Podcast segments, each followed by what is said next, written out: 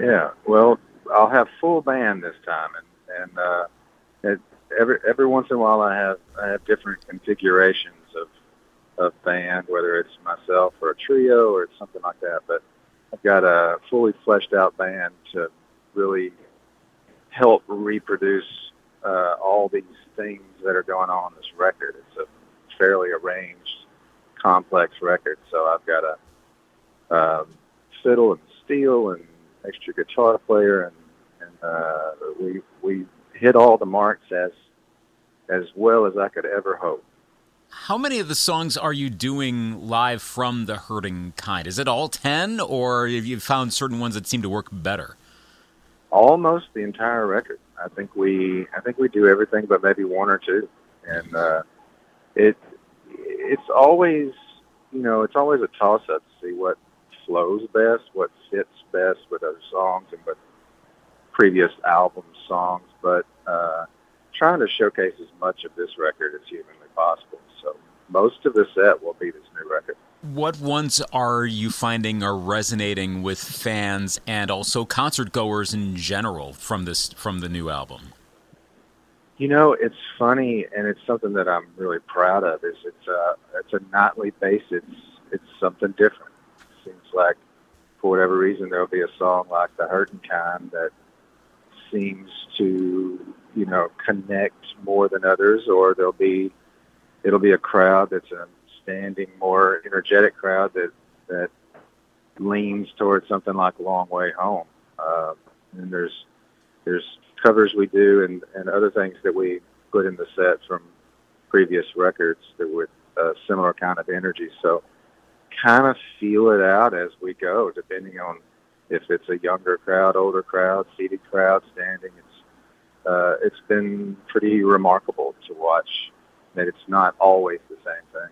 And on that point of sequencing and flow, that was something I was struck by on the album itself and, and varying side one to side two. And I, am listening via Spotify, but I made it a point to go, okay, what was side one? What is side two? Because I know right. there's there's if you if you grew up with vinyl, you know there's a point to having something on one side and there's something on the That's other side. Exactly right. And, I, and we sequence that way we do that. We we look at it as a side A and a side B, and there's certain songs that will finish side A better than others and start out side B better than others. So it is interesting that we still sequence that way because people don't tend to listen like that. They're not getting up and flipping a record over and starting with a you know a new batch, but old habits die hard, you know, and I I think it makes for I, I think the sequence sequencing when you do it that way ends up feeling a little bit more like a movie.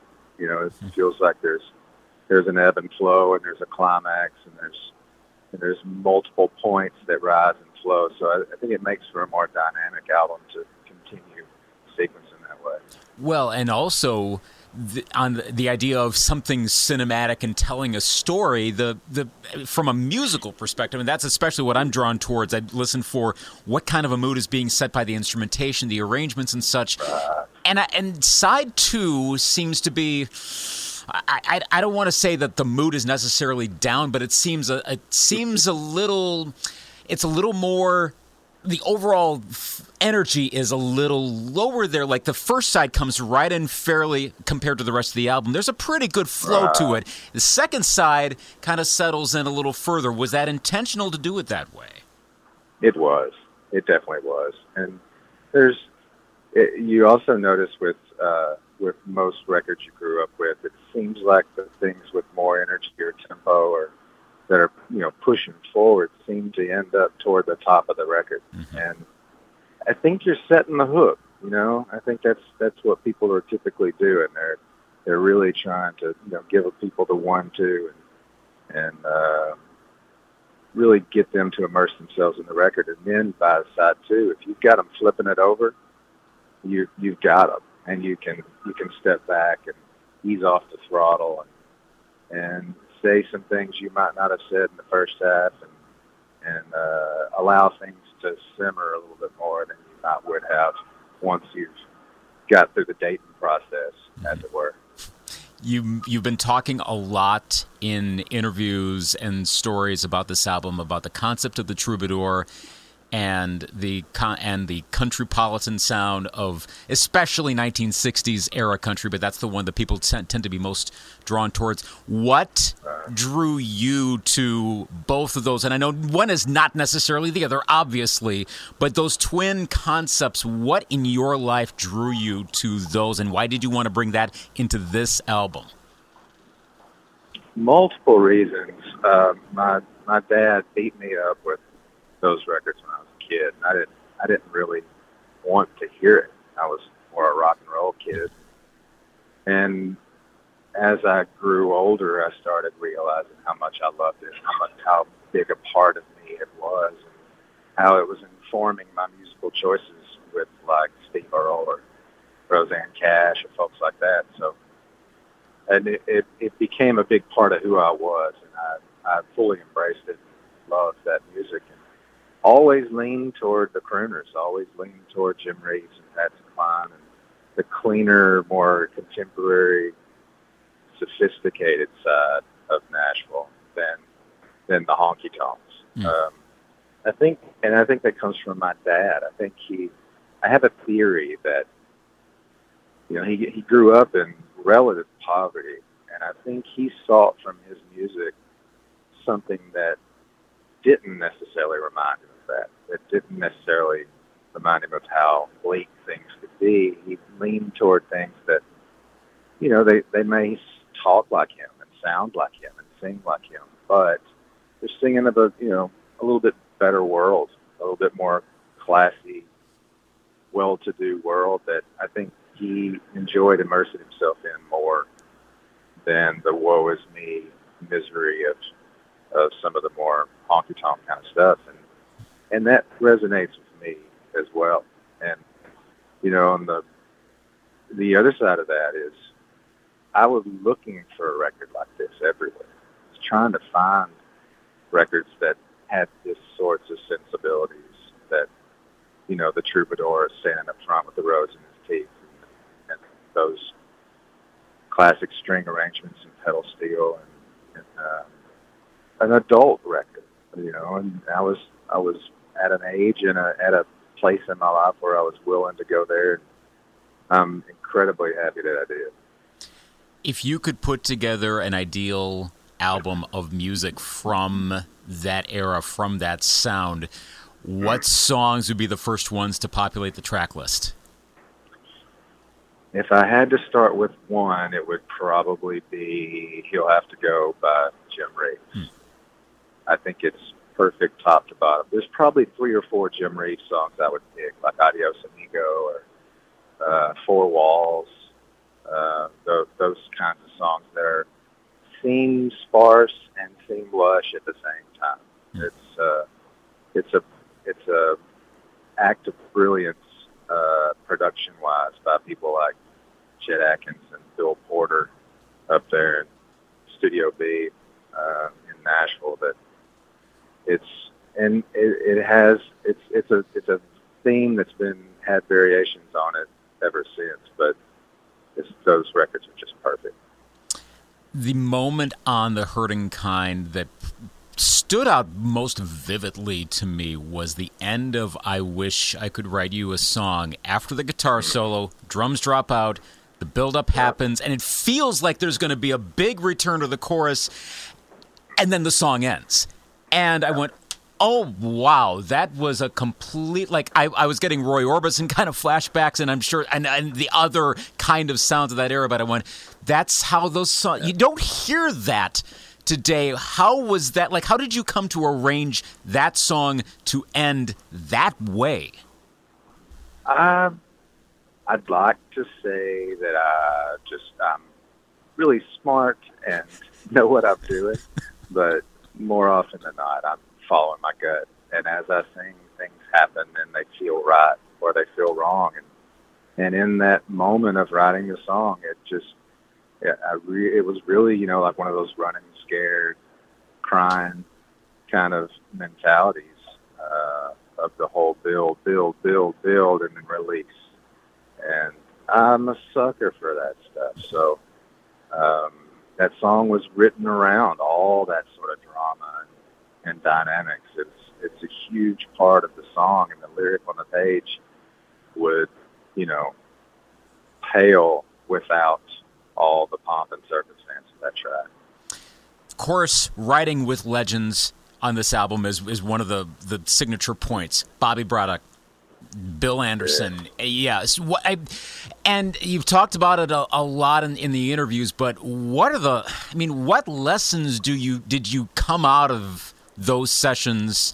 And what, I mean, what can you apply to your songwriting and go, oh, that's how they do blank? What, what did you learn? You know, I, I learned that they're just like me. And that was probably as good a thing as I could ever put my finger on because they come at it the same way I do. They have they put their shoes on the same way, and they've granted they have a lot more experience and they're incredibly talented and you know just they're bolts of lightning left and right, but they they still approach everything the same way I do. Um, and the other thing that I was taken aback by was their energy, their passion, love for still writing a song. I mean, they they walk in the room stoked because I have the best job in the world and wonder what we'll come up with today. And I'm around people a lot my own age that are already, you know, sick of it and looking for excuses not to do it. Yeah, and and it, it's fascinating to me that guys that are, you know, Bill's in it. He's uh, he's over eighty, and he still has the same youthful enthusiasm for writing a song that you know, I, it, that's more prevalent when you're in your in your twenties, and it's uh, palpable and something I fed off of, and I and I had a little bit different outlook on what I do for a living and, and the pride I should take in it. What? How do you write? Your overall songwriting process. Do you begin with lyrics? Do you begin with music? How does the flow of the creation proceed, even from from that starting point? It's it's always different. And if I'm on my own, it'll typically just be me noodling around on my guitar, and certain things will start happening and make me think of certain emotions or things that have happened to me, or things I want to say, or uh, or I know other people say. And uh, sometimes when you're in a room with somebody else, then there's back and forth and there's conversation. It, it, it usually at some point you'll someone will say something that sounds like a song, sounds like a lyric, and just follow it down. But I try not to walk into a room with a preconceived notion of what I'm going to write. You know, I, I try to just see what mood I'm in and follow that. So it's a lot more heartfelt, organic, you know, natural sounding song instead of me pushing a square peg into a round hole with a song title that that's really good, but might not be meant for that day. So, yeah, I'm I'm uh, I'm open minded as to how the muse enters the room.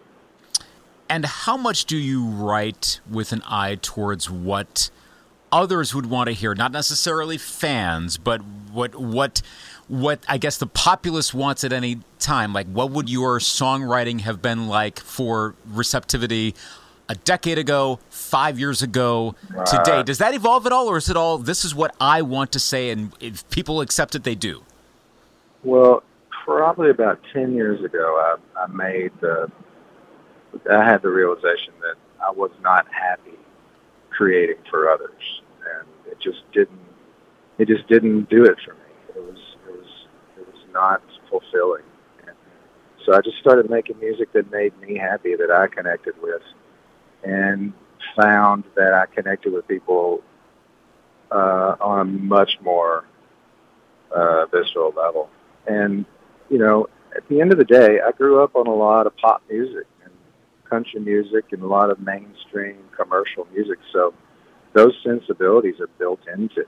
So the, the things that I like to write and want to write, it's not a far cry from what other people would, you know, grew up with and and would be into. But I can't spend any of my time wondering what other people want because that's that's I'd just be guessing. I know what I like, and I have to just hope that there's a lot of people out there that like the same things that I do looking at the overall environment of music, what is popular and what is being released, and there's obviously a difference between the two. What you're, mm. a lot of the country, countrypolitan at one time that was the dominant form of country music. Today, sure. country, what at least by what's on the charts, is uh, arguably a completely different genre, both lyrically right. and musically.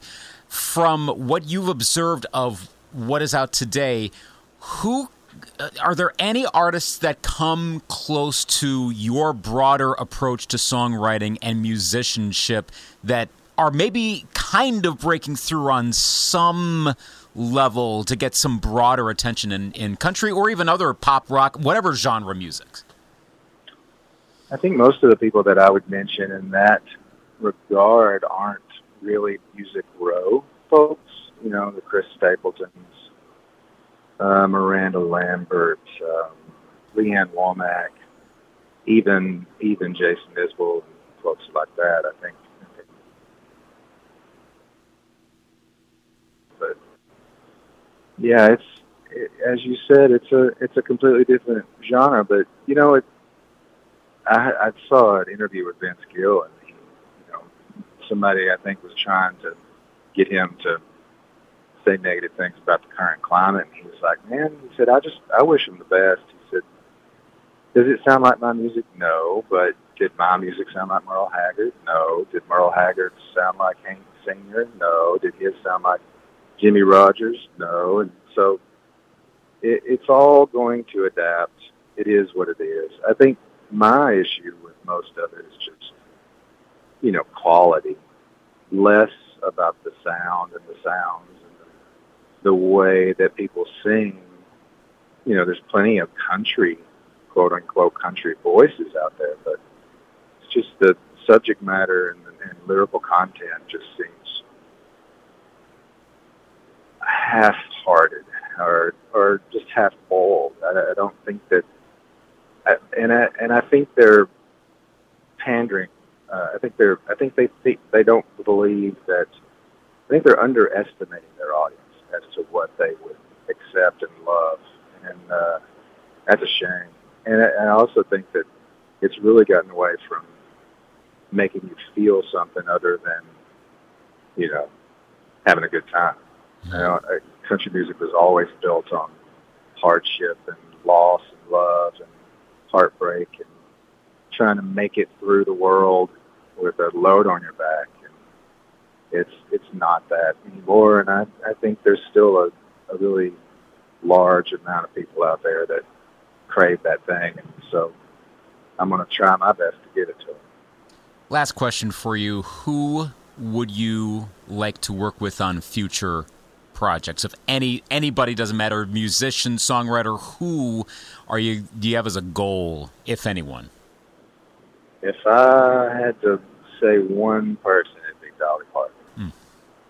I probably would just freeze up and not be able to speak uh, or you know have anything creative come out of me. But uh, I wouldn't care just to just to sit at her knee and and listen to her stories and listen to her laugh and, and you know maybe write a song, maybe sing the song with her. That I, that I'd go out on top. She's still going. There's still a definite chance it could happen.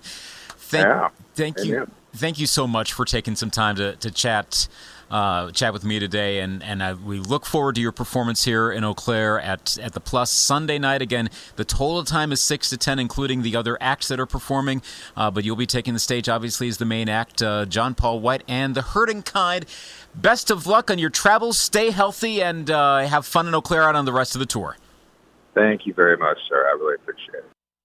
That was a great, great chat with John Paul White on his drive from Chicago as he's continuing on his tour. When we talked to him as we recorded this edition of Got Time for a Quick Story, of course, this is in anticipation of his Eau Claire concert, among many other concerts, and it, it's a great album. I strongly encourage you listen to The Hurting Kind, just what we were talking about, the way the songs flow, the authenticity to the sound. It's it's something you've you've got to hear in 2019 to hear that there is there is a way to make that sound relevant to today. Listen to The Hurting Kind by John Paul White. Again, thanks to my employer and my my radio station where I work at, Greatest Hits 98.1 for providing the studio for our interview with John Paul White. And as always, you can listen to Got Time for a Quick Story, the usual places Apple, Google Play Store, Spotify, Stitcher. Go to those places, take a listen, make sure you subscribe as well. Got time for a quick story? I'm Luke Anthony.